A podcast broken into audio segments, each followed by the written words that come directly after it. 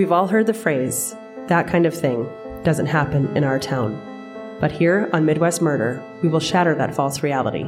In fact, it happens more often than we know. And sometimes, the details of the most horrific crimes that happen in our neighborhoods are lost in the back pages of newspapers, forgotten on our news channels, and eventually erased over time. We're here to talk about murder, diving into some of the most controversial cases in Midwest history. This show will not shy away from the morbid details of these horrific events and the often ugly truths behind them. What you will hear is a detailed timeline of events, perspectives from those closely involved, and analysis by experts. What you will feel is the darkness that surrounds each story, the innocence lost by the victims, and hopefully the justice that was ultimately delivered.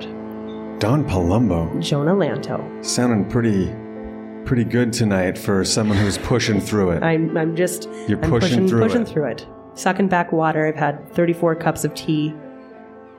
Drank some emergency. I think it's a, it's not an emergency anymore. Now it's just I don't know. I had a joke there, but now my brain is really slow, so I can't even do anything funny. Oh man. well, I'm so thanks sorry, for guys. nothing. Yeah. Well, um, thanks to everyone for being here with us this evening. Uh, we are so grateful for the support that we receive here in Williston. You guys are every single time absolutely amazing. And also a big thanks to River's Edge Bar and Grill.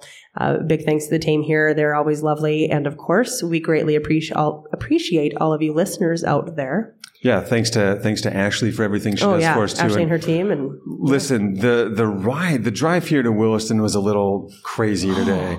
this is Uh, a, this is a story. never time. say. I, I, I just we don't normally do this, but there's there's something that happened today. So I witnessed, we witnessed we witnessed. a Ford expedition come the greatest singular force of decimation to a flock of birds imaginable. Like it was a bird slayer. Okay, this this guy bird slayer, instant Mm-hmm. bird slayer. He's traveling 80 mph in the left lane. Don and I are behind him like a little ways, and I don't know, right outside of Ross or one of these towns out on the way. I think it was there- Ross, yep. Yeah, there must have been I don't know 80 birds on the left side of the ditch and the Like median in in, the, between in the middle ditch. Yep. and yep. they just decided to go up right in front of this expedition and it was like a punch of god went right through all these birds and they went bouncing off of the expedition everywhere was- i mean there was Like our- massacre. our I'm talking a like- dozen birds. Don and I were freaking out. Poor was like Don was traumatized. I was like. Yeah. "Oh my god! I took my glasses up and I was like, what? Did we Like, really it was- just see that? I mean, Yeah. and then when we drove by it, I mean, it was just splattered. All they were everywhere. It was crazy. Like we had to drive through Bird. yes, And then, and we then, eventually caught up to that well, guy. yeah, like we, we gunned her to like 88 to get there and, uh, turned to look. And sure as shit, there's a bird like stuck in his grill, Yes. probably like this. It was like looking behind it, like, what? What just happened? Now, yeah, it was I- wild. I know not everybody came here to hear about Bird Massacre, but listen, I've got thousands of road hours across this country. So Yeah. I have I've I've seen a single bird get nailed. I've, I've I've hit hit one myself. I've Yeah. seen other creatures get hit singularly. But a I've freaking flock of this. birds to get utterly decimated like that, never Yeah. seen anything like it in my life. So, cheers. was our- memorable. I wasn't sure if that was an omen, if we should turn around and go home. Like No. I was like, oh dear, like what what is the rest of the night gonna gonna hold? Or maybe that was the worst thing. Who knows?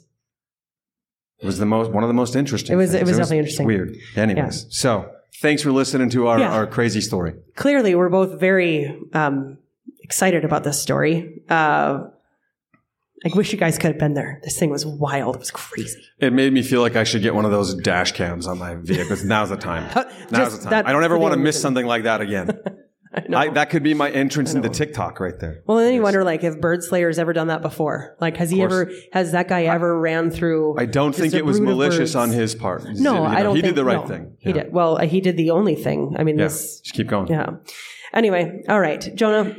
What are people saying about Midwest murder? yeah, big big thanks to everybody who takes a minute out of their life to rate and review us on iTunes. We're certainly looking for more of those. If you've been to a live show, if you like Midwest Murder and you haven't jumped on iTunes, it doesn't take long. You can say a couple of nice things, tell Don, you know, how much you also like cheese because it's like her favorite thing, and then just drop a five star. Maybe we'll read about you up here. Or, or just tell us your, you know, t- if you don't think you can tell us bad things too. Yes. Once- if they're yes. true, just tell If us the they're true. truth. Yeah. so Don't- this one, Don't great, make up mean shit, please. That's like that's that's rude.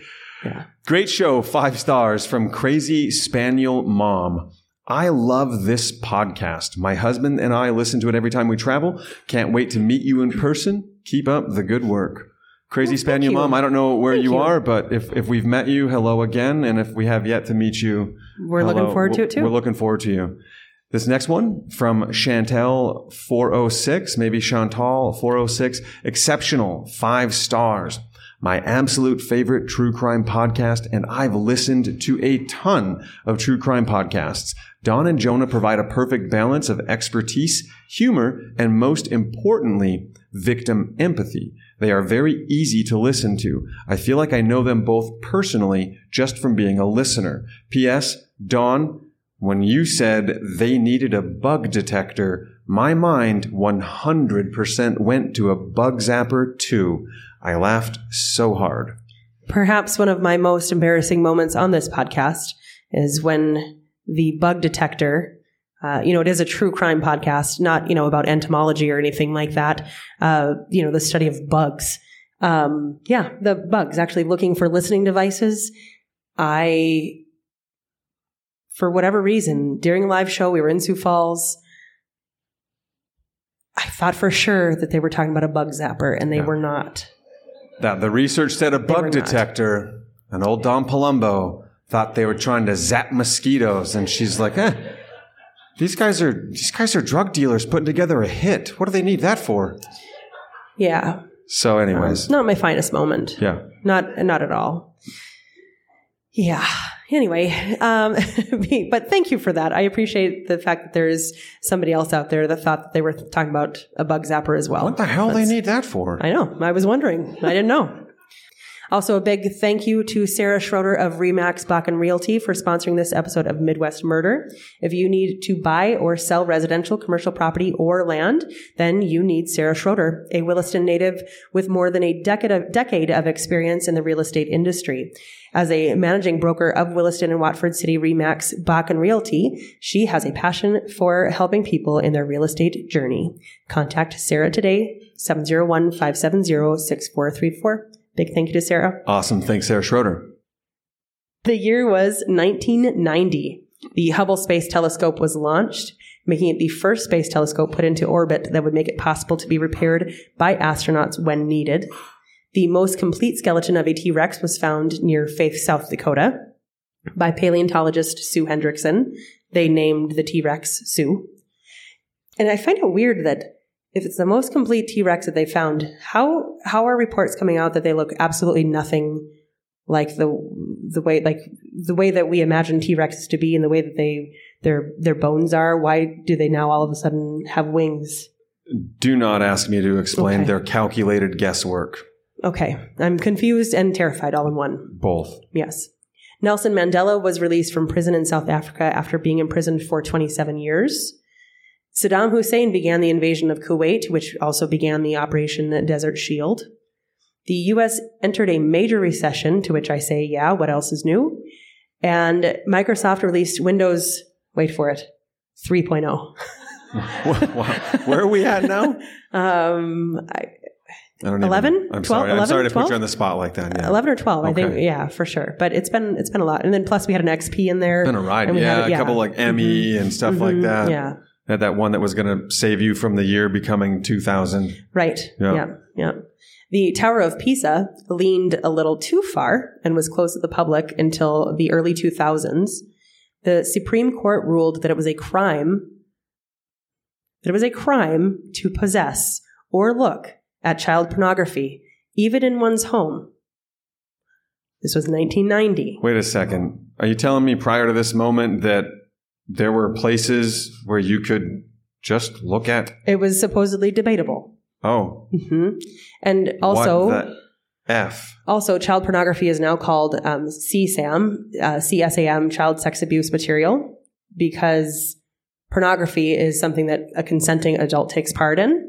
So That's why it's no longer called child pornography. That's actually a really good Mhm. shout out, and I think that's a much better way to describe it. Yeah, yeah.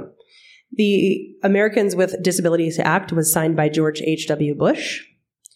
And The Simpsons in Beverly Hills 90210 aired for the first time. So, oh, Luke Perry. Every chance I get to call him out, I will. May he rest in peace. And as did In Living Color.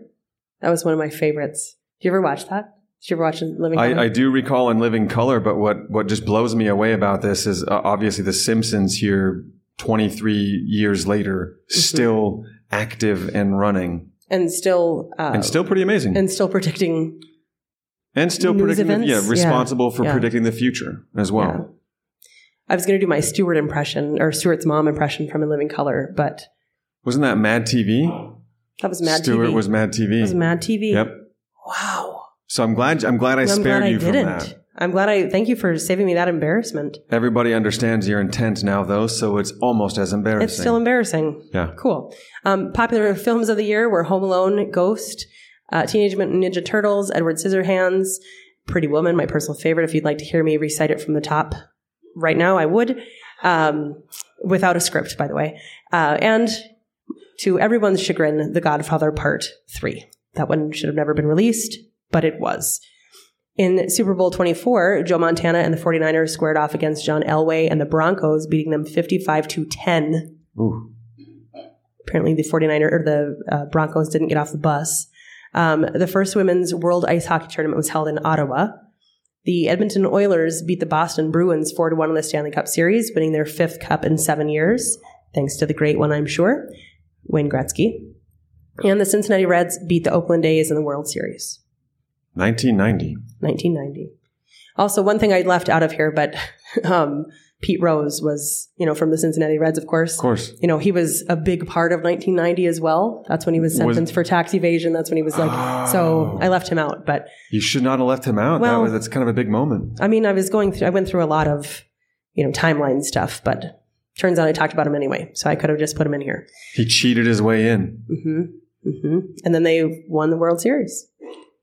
So today we go to Joplin, Missouri. Joplin, Missouri is the joining point of the historic Route 66, where interstates collide, and it's a place where the past unites with the future. And it's just under two hours from Branson, Missouri, and a little over four hours from or to St. Louis. And in 1990, it wasn't that different. Perhaps it was a little more like the simpler times that certain people are able to claim, but people still graduated high school, went to work, got married, had kids, got divorced. And for 20 year old, 24 year old Diana Kelley, that's the path that she'd gone down in life as well. Diana graduated from high school in 1984 and married her husband just a few months later, had her son, Jeremy, all while pursuing a career as a hairstylist. Okay. Diana's relationship with her husband Doyle was like any other relationship, just it started out great and then was well past its honeymoon phase. And according to her mom, she began to fear him. So she took her son Jeremy and left after just a couple of years. A short two weeks later, on September 25th, she met a friend, Deborah Stout, at about 5 p.m. After Diana met her friend Deborah, she was supposed to meet Doyle at 9 p.m. so that they could talk. Sadly, Diana never arrived to meet Doyle, and Diana never went back to pick up Jeremy, her son, that was at her mom's house, because that's also where she was staying. And this behavior could not have been more out of the ordinary for Diana. She was very punctual. Jeremy was her life. Um, just so out of character for her. And can I ask, how long was she separated from dude that this is occurring? Two weeks. Just two weeks. Mhm. Okay.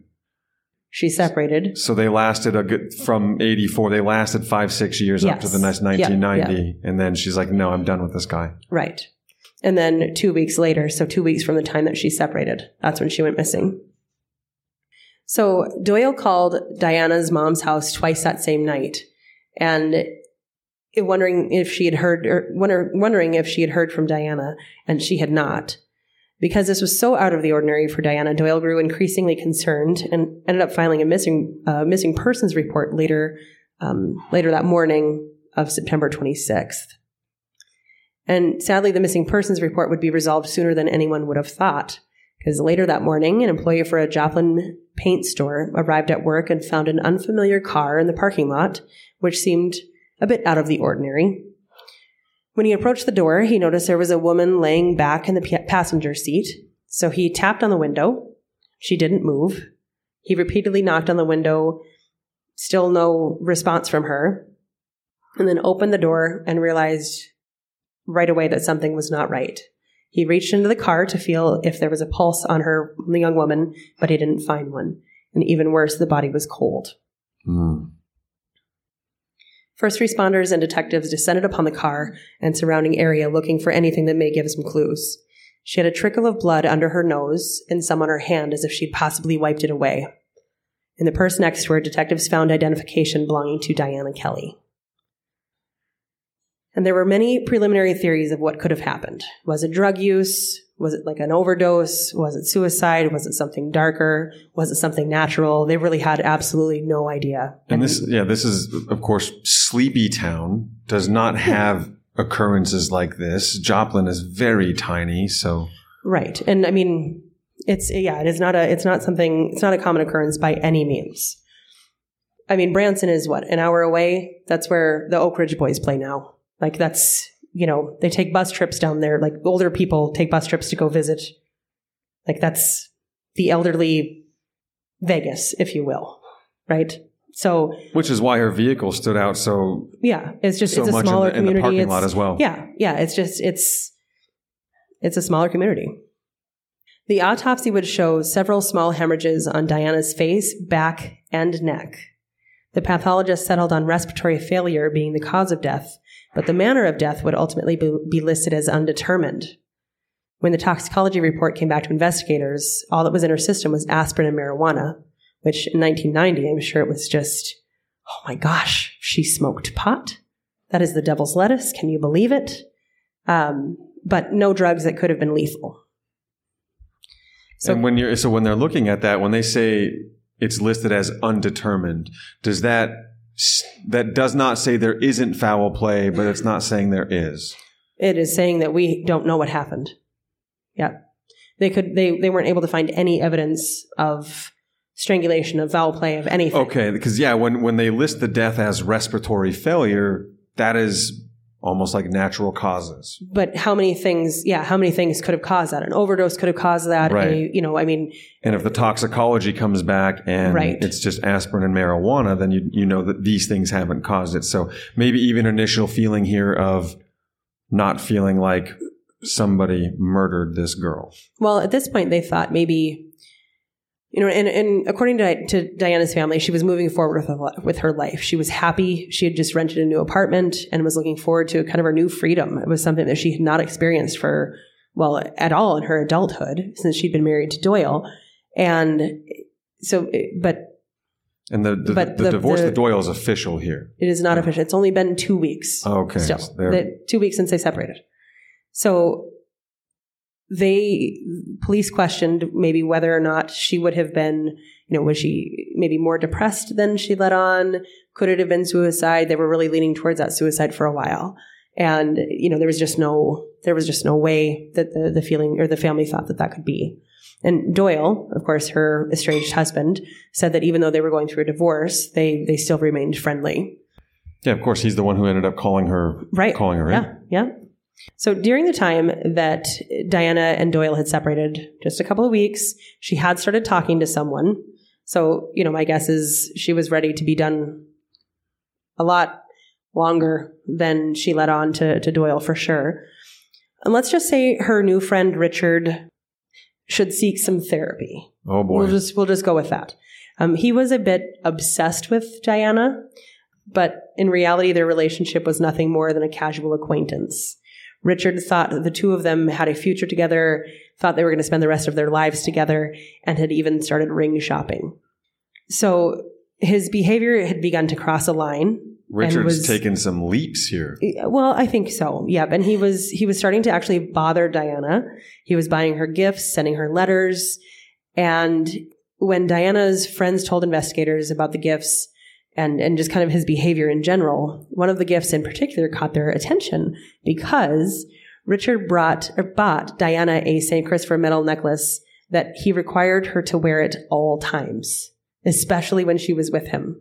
So, So, it was more of like a possessive thing than uh, than anything. So clearly, weird. clearly it wa- wasn't meant to be a protective amulet.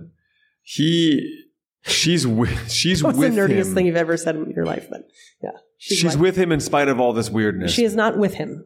not with him They're- at all. No, I no. They're But they're they're. It, he required her to wear the necklace when they were together. So she's kind of with They're him. friends. They're just It's friends. they're just friends. It's more of a casual acquaintance.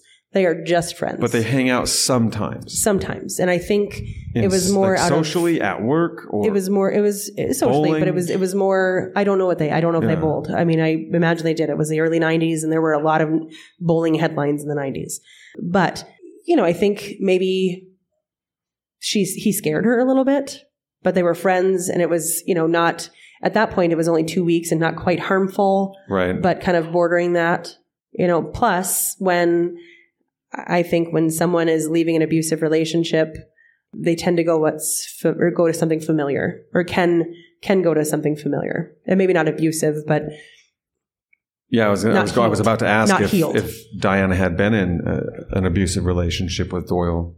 so the night before um, when diana had met with her friend deborah deborah remembered seeing the necklace. But police said there was no way that that necklace was on her or in her vehicle when the, her body was found.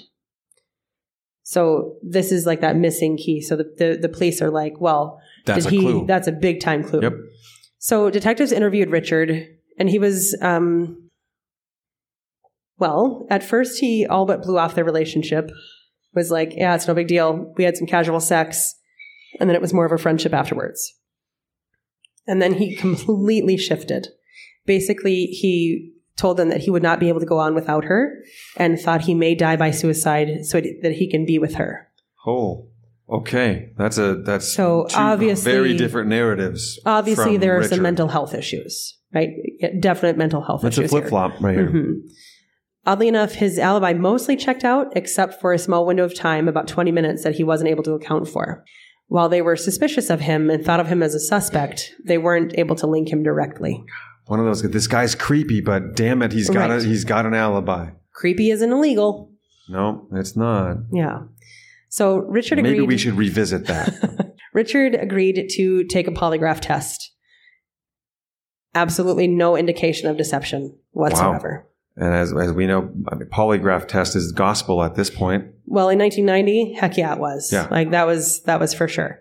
Um, yeah, th- I mean, there was the only thing Richard's guilty of is just being a little creepy and a little weird. Stage ten clinger. Y- Yeah, yeah, definitely double double the stage five for sure. Yeah, double. Yeah, yeah. So detectives wanted to take a, a, a deeper look into Doyle Kelley, and especially after Diana's father told them that Doyle and Diana had had an argument the day before her body was found. Oh, And according to friends, Doyle was possessive and controlling. If I may suspect, probably abusive. okay. So the truth starts to Mhm. peel itself here. Yeah. With old Doyle. I was wondering when they'd give him a look. I guess if this other pseudo boyfriend, okay, it makes sense. Especially with that- the necklace missing and all that. you yeah, know. all this Yeah. weird shit stacking up against him, but that doesn't work out. Then yeah, Doyle's next in line. Well, at that point, um, they weren't able to link Doyle to anything more than being a shitty husband, but a good co parent. And then sadly, the case went cold for that Diana. was that's it. That's it for Diana. No forensics in this vehicle relevant at that Nothing- time. nothing relevant. Of course, we're Nope. we're, we're a little bit No pre DNA. and Mhm. Yep. On April 25th, 1993, a woman claiming to have her sister's child called the Joplin Police Department, concerned that her sister hadn't come to pick her up yet, which was very out of character for her as well. Officers went to the residence for a welfare check, and when officers knocked on the door, there was no response. So they ended up forcing their way into the apartment, which is interesting to note since there didn't appear to be any sign of damage on the door prior to them arriving. oh, Yeah, that's that's that's a, an astute observation. Thank you. As they made their way through the apartment, the officers peered through the bathroom door that was slightly cracked at this point. In the bathtub full of blood tinted water was a woman who appeared to be deceased, face down, knees on the tub, feet in the air. That is chilling. It was clear that there had been foul play, and she had been in the water for quite a while, probably a few hours, given the wrinkles on her skin. As detectives were processing the scene, they realized that the person found dead in the bathtub was Christy Kelley. She was married to none other than Doyle Kelley, who was either the unluckiest son of a bitch in Joplin or there was a bit more than meets the eye. Oh, it's it's definitely the latter. I feel like luck doesn't play a part here, right? Doyle. Doyle. It's just it's easy to just say his name with disdain. It's like it, Doyle. It really is. yeah, Like, Doyle sucks. Right? It's like on Billy Madison when it, the oh, when, oh, Doyle rules. Doyle and oh, rules. Doyles are kind Oh, of villains. rules. So I Oh, hear Doyle yeah. and immediately pushing Thank a you. negative association on it. Me too. him. I know, and I'm like, I oh, was- Doyle. I have a feeling your whole family's going down. But I- for now, I got to study. I, yeah, I always know. I, always try to wait until yeah, the story unfolds I before. I, I jump on that. But but just the fact that his name is Doyle. Yeah. Anyway, I got another story about Doyle, but for another time. Anyway, um, so Christy's autopsy showed a deep laceration on her forehead caused by blunt force trauma, vomit in her nose and mouth, and edema in her lungs, which would indicate she had been held underwater. oh, The cause of death was listed as homicide by drowning. Christy and Doyle met shortly after Diana's death, and at first, again, like most couples, they seemed to be a good fit. The pair was the pair were married in 1991, and according to friends, he seemed like a doting, caring husband who did absolutely everything for Christie. and people for sure, like most couples, like, oh yeah, these guys are going to be great Oh, yeah. together. And I They're said be- most, they're gonna not be like all. so, it's going to be so yeah. good for them. Like most couples, like most predictions for most couples. Yeah. And then Ain't nobody predicting all that most of the time. Let me tell you. And then his doting and caring and doing absolutely every task for Christy became a control tactic. After a while, she wasn't able to do anything for herself because he controlled her every move. According to one of Christy's friends, he controlled the clothes she wore, how she spent her time, and how he even made her cut her hair the same way as his first wife, Diana's. Oh. Did that is that is spooky. I wonder if she knew. Hey, I want you to get your hair cut like my deceased wife, The, the, ex-wife. the two, the two That- pictures of them are chilling. oh. you know, to look at them side by side. Yeah. So Christy grew tired of this behavior, and by 1993, and, and abuse, frankly, and by 1993, she moved out. She found, found an apartment for her and her daughter, and shortly after, she started dating her landlord, Mike. She didn't talk about him to her friends, so they really didn't know much, just that she was dating this guy named Mike. her daughter, not Doyle's kid. Right. It's her daughter. Yep. I'd also like to point out that Mike is the landlord. So Mike wouldn't force his way into the apartment. Mike would have a key, right? Or he would know her. Therefore, police were uh, quick to to chat with him. Okay. But Mike's alibi seemed to check out and was pretty rock solid um, because he was out of town. But he continued to cooperate with authorities. He told detectives that Christy opened up about her relationship with Doyle and uh, to him. And Doyle, at one point during their separation, had threatened to die by suicide if she didn't take him back. And he also showed up Didn't one. he use that? He used that tactic sim- previously. no, that was my. uh, That was that was Richard. Oh wait, that was Richard. That was Richard telling the Okay. detectives. hmm He Doyle showed up at Mike's house one time, unannounced and very unwelcome, attempting to kick in his door. So a little bit of a loose cannon, clearly. Doyle said that he hadn't seen Christy the day that she was killed, but he did admit to seeing her the day before to exchange property. On the day of the murder, he said he was at a pig roast. A mistake that he made there was that he used the friend of Christy's that he didn't approve of. So it was her pig roast, and he shows up, and she's like, What the hell are you doing here? We're not friends, but it was still an alibi. So he said that he, He had, did for sure show up there. he he for sure showed up there. Yep.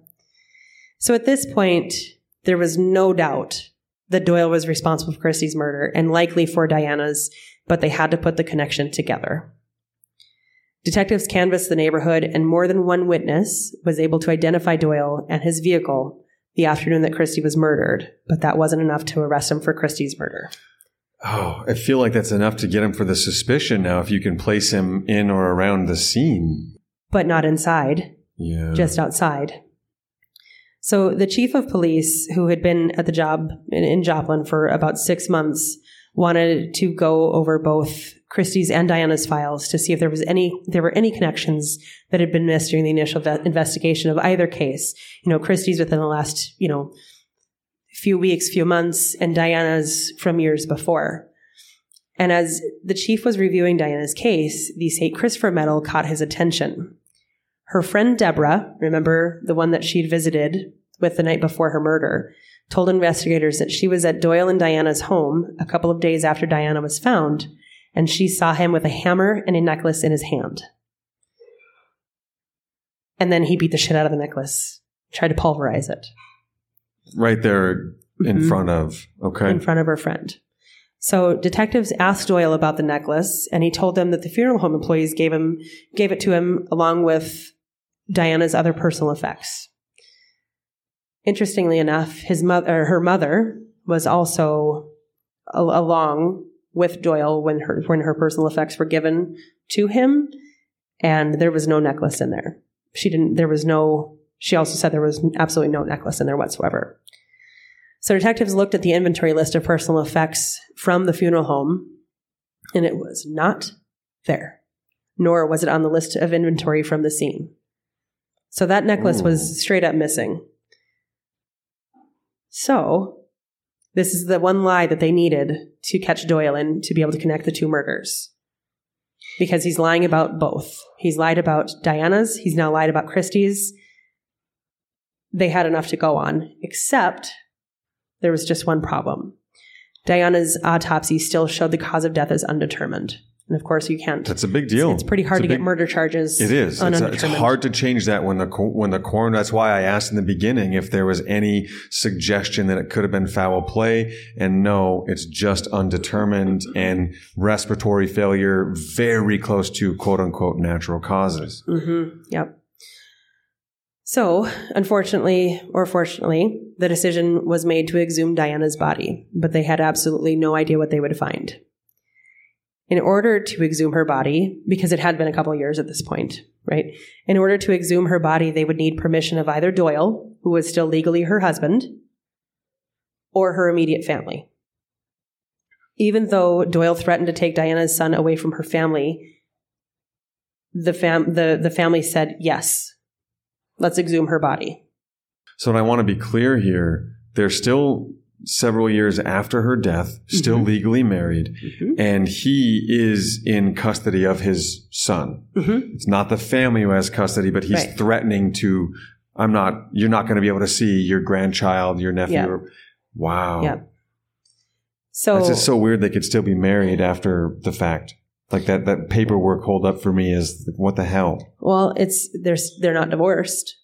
Well, they how they you- weren't divorced. Right. But you can't just be married forever because your partner died. Well, you're deceased. You're widowed, or Yeah. you're not deceased. You, it, he's widowed. So it's just a matter of he didn't go and file some paperwork with the government, so he's still legally married well, after yeah, her, after she's deceased. you don't file paperwork after. Oh, I think you just uh, are declared as widowed.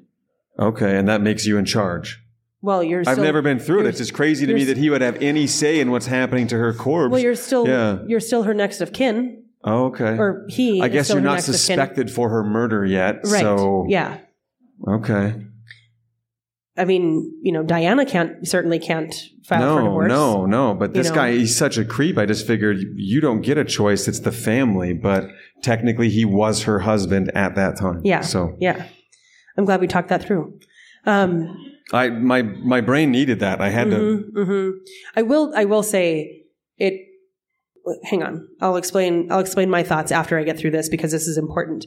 so the family, the her immediate family said, "We're going to move forward. We're going to, we're to take that chance. We're we're going to exhume her body because we need we need answers." But Doyle, who is still legally her next of kin, and his attorney filed a motion to stop the exhumation because it went against everything that Doyle believed in religiously and that Diana deserved to be at rest. Oh, he's full of shit. Mm-hmm, mm-hmm. So that's where it bothered me. I was like, hold up a second. Like you've got, you have the, you have her family saying yes, but there are those cases that get, that get wonky, right? They get really, really wacky where, whatever. But um, her brother described Doyle as citing citing religious reasons. The only reason why he'd ever be in a church is if he were going to steal something from it. So I don't think Doyle was a spiritual man by any means whatsoever. Yeah. But this went all the way to the state Supreme Court, where three months later it was eventually decided that the Joplin Police Department would be able to proceed with with the exhumation of Diana Kelley. Wow, and that's that's a really quick run through to get it there in three months too. So I- good, yeah. good on them. Yeah, I think there were like they were really pushing for it. Of They had, course, this, you know- a case a case matters on this. Let's figure it out. well, and what if he were married? What if he married somebody else? This guy could be You know, he could he could potentially kill someone risk, else. dangerous. hmm absolutely. So he's still scot free right now at right this now, point. yeah. But I mean, there are red flags everywhere for this guy. This guy is this guy sucks. I know it's just Yeah. red flags all over the place. This guy's probably killed two people. We gotta let him hang out a little while longer because there's some paperwork we need to get in order to get the prosecution, get the arrest. Yeah. So nearly three years after Diana was buried, on August 25th, 1993, Diana's body was exhumed. When they took her casket, her or the cement or the the concrete, you know, place holder in the ground, you know what I mean? Yeah. Vault. The Thank vault. you. Oh, thank you. Thank you. That word was very hard to remember. When they took the vault and her casket out of the ground, the vault was full of water. Like probably, and I shouldn't say full of water, but I would say a good halfway up, a third of the way up, halfway up.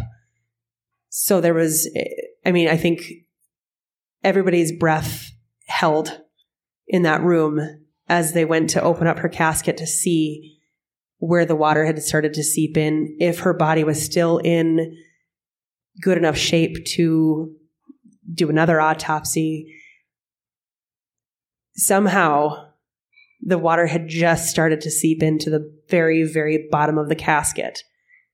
So, a different pathologist conducted autopsies on both Diana and Christy. They were able to move forward.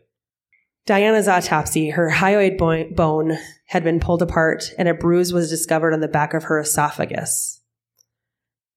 Her death was caused by soft ligature strangulation, probably from a towel, a blanket, and her cause of death was changed to homicide by strangulation.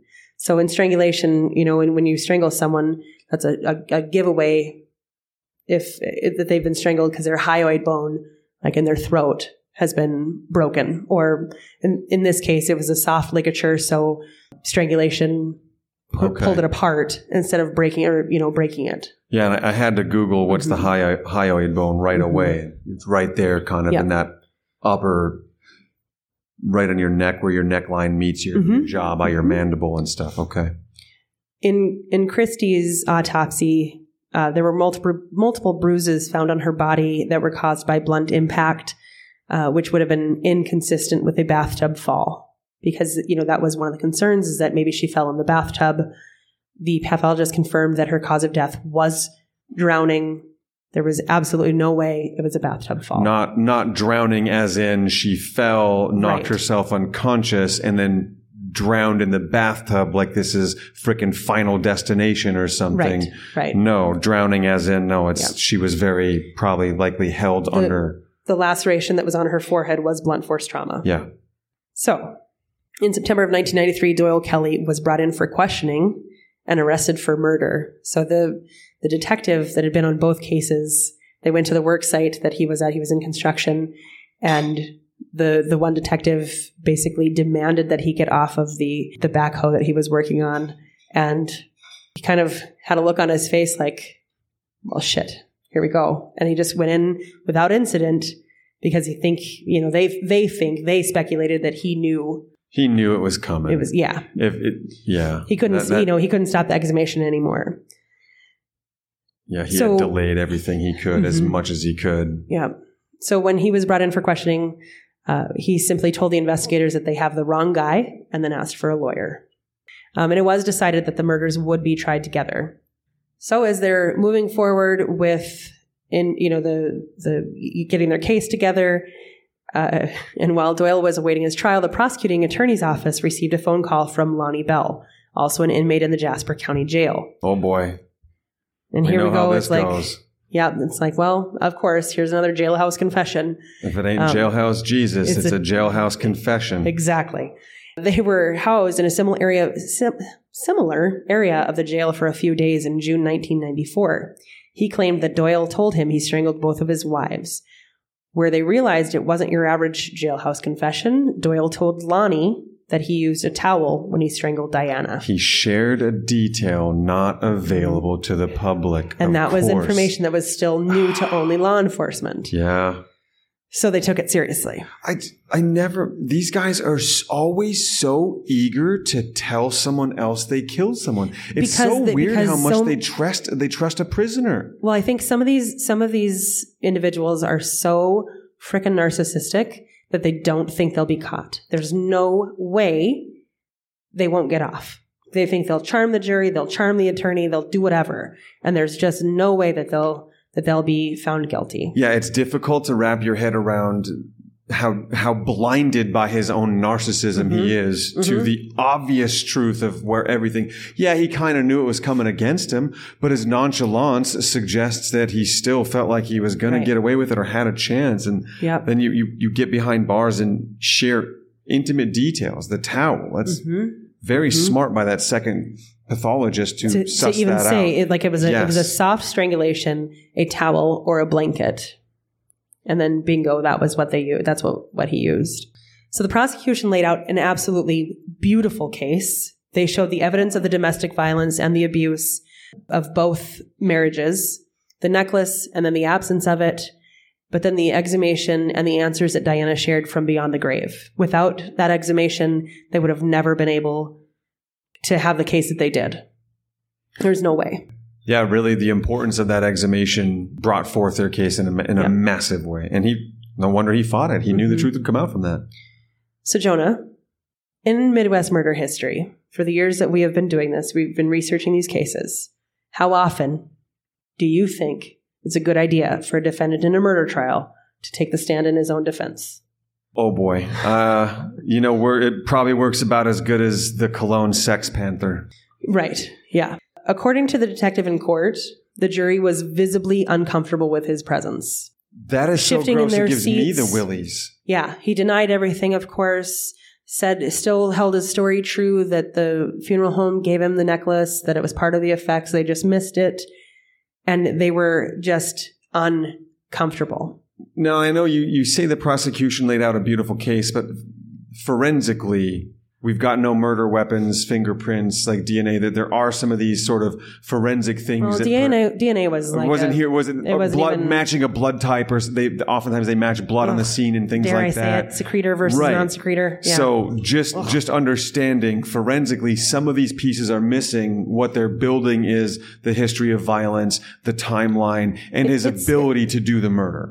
It's more right. It's it's more um, circumstantial than it is forensic. I mean, it's it's dialed in for Yeah. sure. They've Yep, got they've got a dialed in case, Absolutely. but yeah, Yep. Yep. But that's the you know you see. yeah, they don't have like a towel with blood on it or something, Right. anything weird Right. like that. Yep, yeah, Yep. So, uh, on October 28th, 1994, the jury found him guilty on both counts of murder. He was sentenced to life in prison for both counts. But, sadly, in 1998, the conviction, his conviction for Christy's murder was overturned on a hearsay technicality. Holy shit! Really? He is still serving time for Diana's murder. But he But got away with one of them. but they they chose not to try him again for Christy's murder. Oh, and that is, of course, his his second victim. hmm And what dare I ask was the hearsay technicality? I, I, we we have yet to encounter this. I'm So the hearsay technicality is about 44 pages long. The court did agree with him, and it is, it came down to the hearsay over the fear Christy had for him. It came down to, you know, this person heard this and testified to this. So it's, it's a bit convoluted to, to kind of go into it, but it was, it was, all in all, without going into like you know into the dirty, dirty details, it was hearsay that it was word for word here using hearsay testimony under the state of mind exception to prove motive. So saying that the hearsay wasn't able to prove motive. So that's what his attorney said. That's what his appellate or his appeal attorney said, and the uh, appellate court agreed that it wasn't good enough to prove Wow. motive.